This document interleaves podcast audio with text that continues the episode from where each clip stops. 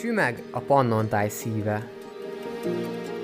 A régió közéleti podcastja azoknak, akiket tényleg érdekel Sümeg városa. De tényleg? Sümegváros podcastjének mai vendége Harta Anna Mária, az Éltető Balaton Felvidék Egyesület vezetője, ugye? Jól mondom? Igen, hogyha pontosítanánk, akkor munkaszervezet vezetője vagyok, de igen, ez egy ilyen kicsit érdekesebb kifejezés, nem igazán használják. A líder csoportoknál ez így van. Szóval akkor így hivatalos, hogy munkaszervezet vezető. Adódik is a kérdés, hogy mi történik egy ilyen munkaszervezetben, hogyan épül fel az Éltető Balaton Felvidék Egyesület, mert ha jól tudom, ez azért nem csak sümegre korlátozódik. Nem, egyáltalán nem. A mi egyesületünk az 2008 óta működik. Nagyon közel állunk Sümeghez, hiszen itt van az egyesületnek a székhelye már 2008 óta. Itt én használom ezt a kifejezést, itt élünk a Lilike emlékházban, a Váralja utca 6 szám alatt működik a központi irodánk, viszont 59 település vidékfejlesztését koordináljuk. Hol van ez az 59 település? Az egész sümegi kistérséget foglaljuk magunkba, majd elindulunk Nyirád, illetve a Művészetek Völgye települése irányában, és egészen a Balatonföldi kistérség az, ami hozzánk tartozik. Ami érdekesség, hogy a LIDER szervezeteket nem igazán ismerik az emberek, csak néha hallják, hogy ki van téve a faluba, hogy LIDER közösség, LIDER falu, és mi is ez a LIDER, ez egy európai program, és Magyarországot tulajdonképpen több mint száz LIDER szervezet fedi le, és az a feladatunk, hogy a kisfalvak életét jobbá tegyük, segítsük az ő vidékfejlesztésüket. Ebbe a jobb átételbe mire kell gondolni? Programokra, vagy az ott élő kézművesek, gazdálkodóknak az összefogására? Ez tulajdonképpen mindenkinél más, minden ö, helyi szervezetnél más-más adottságok vannak, és nálunk is itt a Balaton felvidéken más jellegzetességekről beszélhetünk. A LIDER szervezet ebbe az a jó, hogy egyfajta alulról építkezés valósul meg. Az az, amikor mi létrejöttünk, megalakultunk, akkor nagyon sok helyi szereplővel beszéltünk és beszélünk a mai napig. Ide kell érteni az önkormányzatokat, az aktív civil szervezeteket, illetve az itt működő kisvállalkozásokat. Ez nyilván nagyon egyszerűen arról szól, hogy ők hogy látják az itteni életet, mi az, amire szükség van, milyen fejlesztések lehetnek, és ezeket a mi programjainkba próbáljuk beépíteni folyamatosan már több mint tíz éve. Én úgy gondolom, hogy ezek között nagyon sok sikeres programunk van, hiszen ezek így megmutatkoznak. Mik azok a programok, amikre jó érzéssel gondolsz vissza? Igen, maga a lídernek, tehát minden líderszerzetnek van egy úgynevezett kötelező feladat, ezek az adminisztrációs feladatok. Nálunk lehet pályázati támogatásokat igényelni, de én mindig azt mondom, hogy nem ez adja a lelkét, hanem az a közösségi erő, ami egy líder szervezetben megmutatkozik. A mi egyesületünknél két fő program emelkedik ki. Az egyik az a, egy turisztikai program, a Balaton felvidéki turizmusnak a fejlesztése. Ez nagyon meghatározó, hiszen a turizmus itt a Balaton környékén elengedhetetlen rész a fejlődéshez. A másik pedig egy helyi márka program, ez a vidékminőség értető Balaton felvidék védjegyrendszer. Magát a védjegyet azt több mint öt éve működtetjük. Én nagyon büszke vagyok rá, hiszen egyre többen ismerik fel ezt a logót, és egyre többen alkalmazzák, illetve szeretnének ehhez csatlakozni. Mi ez a védjegy? Igen, mi ez a védjegy, sokan kérdezik. Különlegesség, hogy nagyon sok védjegy van Magyarországon, a boltok polcint találunk sok logót, és miben más, mint a, mint a többi márka. Egyrészt a helyi adottságokra épül, másrészt pedig nem csak helyi termékek tartoznak ide, tehát találhatunk védjegyi ellátott borokat, lekvárokat, mézeket itt a környéken, de ide tartoznak a kézműves termékek is, illetve a szolgáltatások, tehát akár sümegen is találunk olyan éttermet, vendéglátóhelyet, szálláshelyet, amely ezzel a védjegyel van ellátva. Ezt azért is tartjuk fontosnak, mert helyi szinten kevés jó minőségű helyi terméket előállító termelői szolgáltató van, és valahogy segítsük a köztük levő kapcsolódást. Azaz nagyon egyszerűen a vendéglátóhelyeken jelenjenek meg minél nagyobb arányban a helyi termékek, a helyi szörpök, sajtok, húsok, amennyire lehetséges. Én azt gondolom, főleg a mostani helyzetben ez egy nagyon jó jövő, hiszen fontos, hogy a helyi gazdaság fejlesztéséhez is ezáltal hozzájáruljunk. De én azt úgy látom, hogy működik is, hiszen ha beülünk mondjuk egy-két étterembe itt Sümegen, azért ott van a, a helyi szörp, a helyi kézművesek által készített szörp, amit el lehet fogyasztani egy ebéd vagy vacsora után én azt gondolom, hogy nagyon jól működik. Az igazat megvalva egyfajta trend lett a helyi termékek igénybevétel használata. A vásárlói tudatosság is nagyon nagy mértékben növekedett az elmúlt években.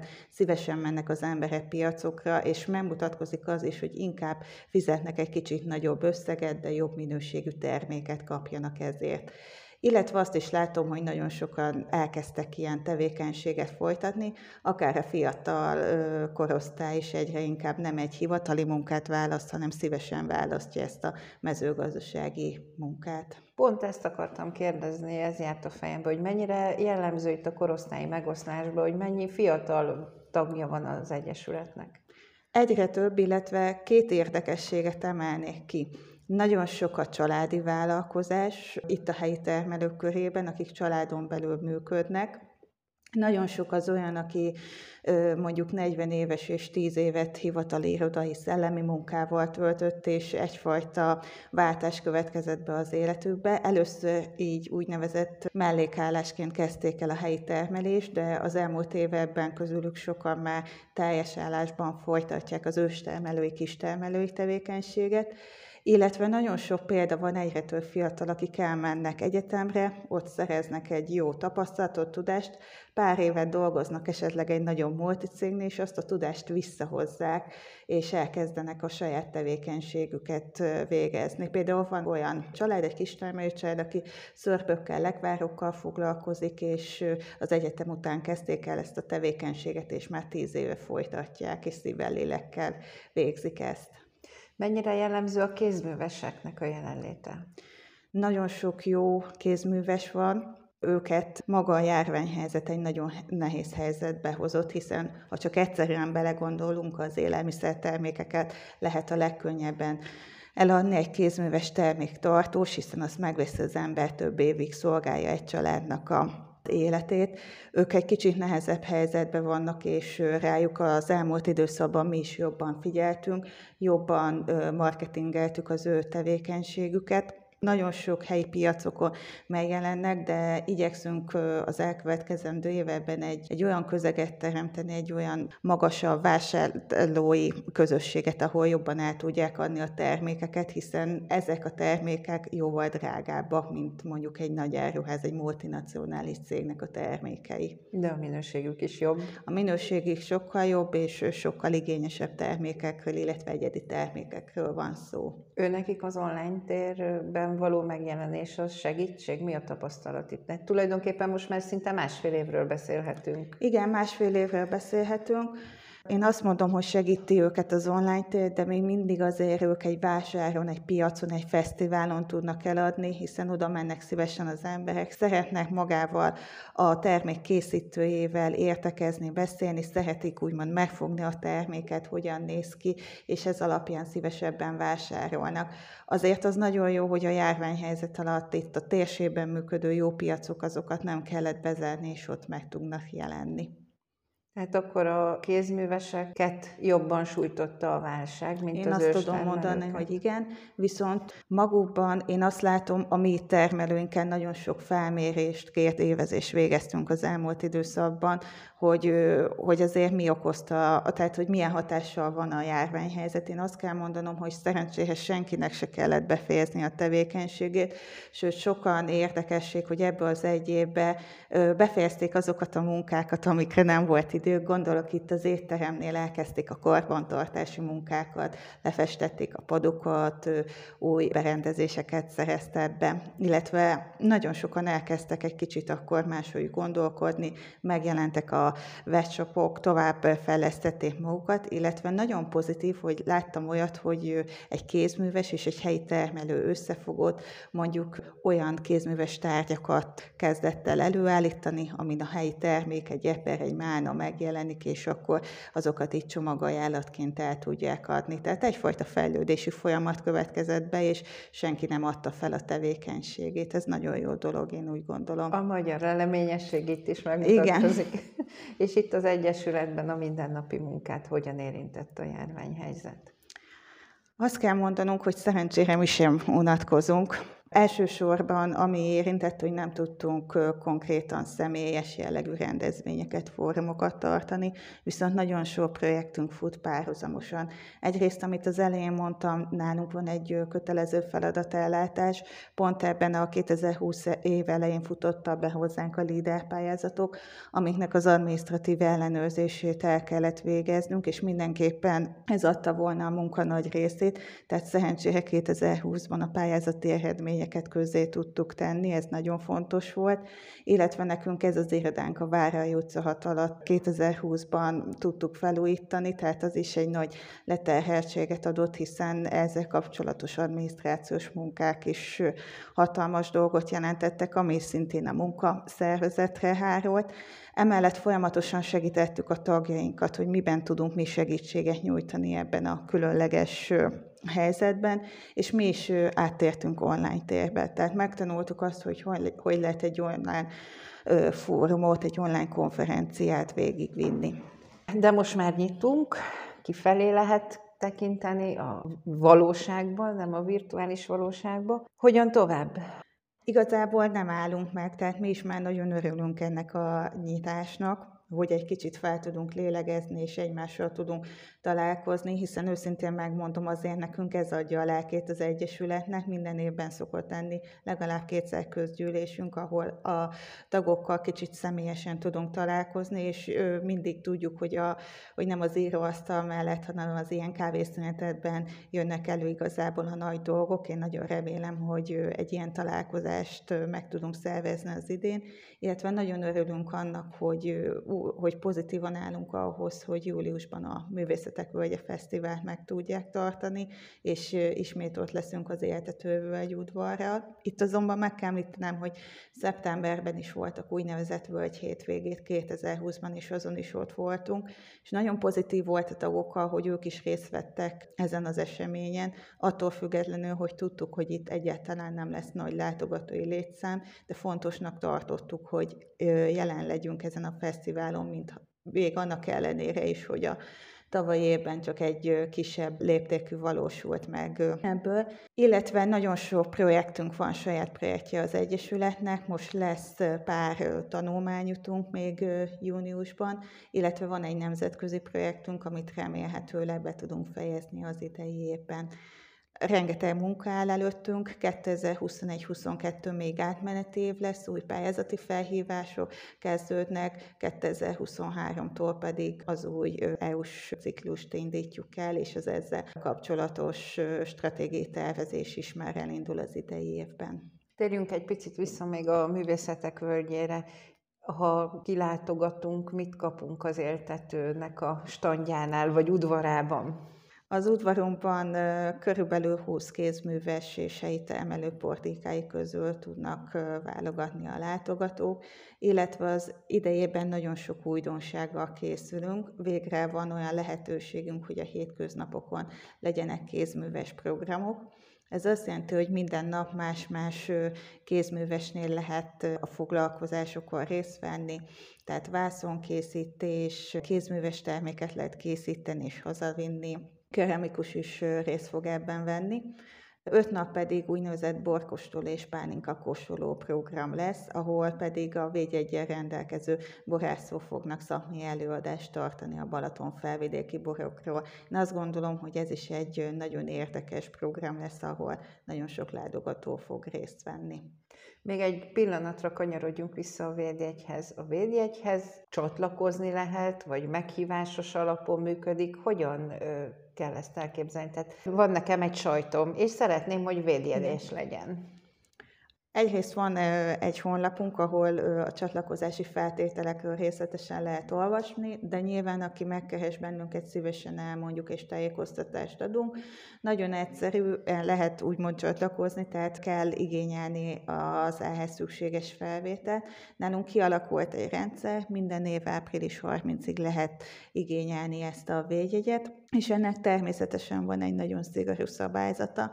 Itt van egy általános szabályzat, aminek meg kell felelni a termelőnek, és van egy adott szakma specifikus szabályzat, tehát külön tartalmazza a szabályzatunk azt, hogy egy tejtermelőnek, egy sajtkészítőnek minek kell megfelelni. Nagyon érdekes az, hogy pont a sajtkészítőknél a mi védjegyszabályzatunk elé írja, hogy csak magyar tarka tehenéből készült tejtermékek lehetnek védjegyesek, más nem fogadunk el.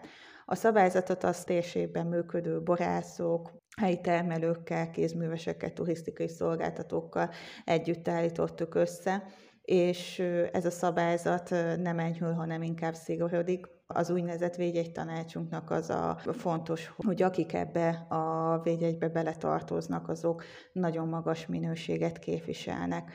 Ha valaki jelentkezik a védjegyre, akkor természetesen ezeknek a szabályoknak való megfelelést ellenőrizzük, nem csak munkaszervezeti szinten, hanem a védjegytanás tagjai, ezek a szakemberek, akikről beszéltem, ők is egy helyszíni szemle keretében, és minden évben van egy úgynevezett ülésünk, amikor döntünk a védjegynek az odaítéléséről. Ezek az ülések egyébként nagyon érdekesek szoktak lenni, nem mindig pozitív, tehát tízből úgymond nyolc védjegyes kapja meg ezt a védjegy használati díjat.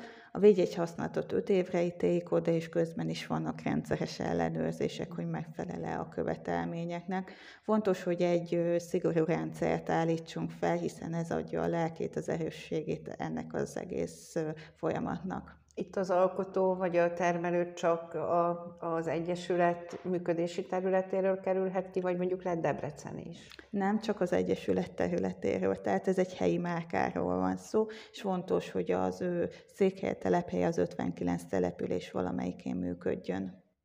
Még egy kérdésem lenne magával az Egyesülettel kapcsolatban. Nézzünk egy kicsit be mögé. Egy picit pár szóban bemutatnád a kollégákat, hogy kikkel találkozhatnak, akik ide bejönnek? Igen, végül is azt lehet mondani, hogy azért mi vagyunk a motorja a munkaszervezet. Jelenleg négyen dolgozunk, Rajtam kívül három női kollega van, ők körülbelül öt éve erősítik a szervezetet, Orbáni polgár Zsanett, Baranyi Katalin és Molnár Henriett. Külön nem mondanám, hogy mi a beosztásuk, mert nálunk úgy tud jól működni egy munkaszerzet, hogy én igyekszem arra törekedni, hogy mindenkinek megvannak a saját kis feladatai, de mindenki mindenbe lásson bele, és például tudjuk a tagokat kiszolgálni, tehát ha felveszük a telefont, akkor segítséget bármelyikünk tudjon adni. Azért egy négyfős munkaszervezet az nem egy nagy munkaszervezet, fontos, hogy mindenki bele lásson a napi működésben. De el kell mondanunk, hogy azért a LIDER szervezetek működés is megváltozott az elmúlt években.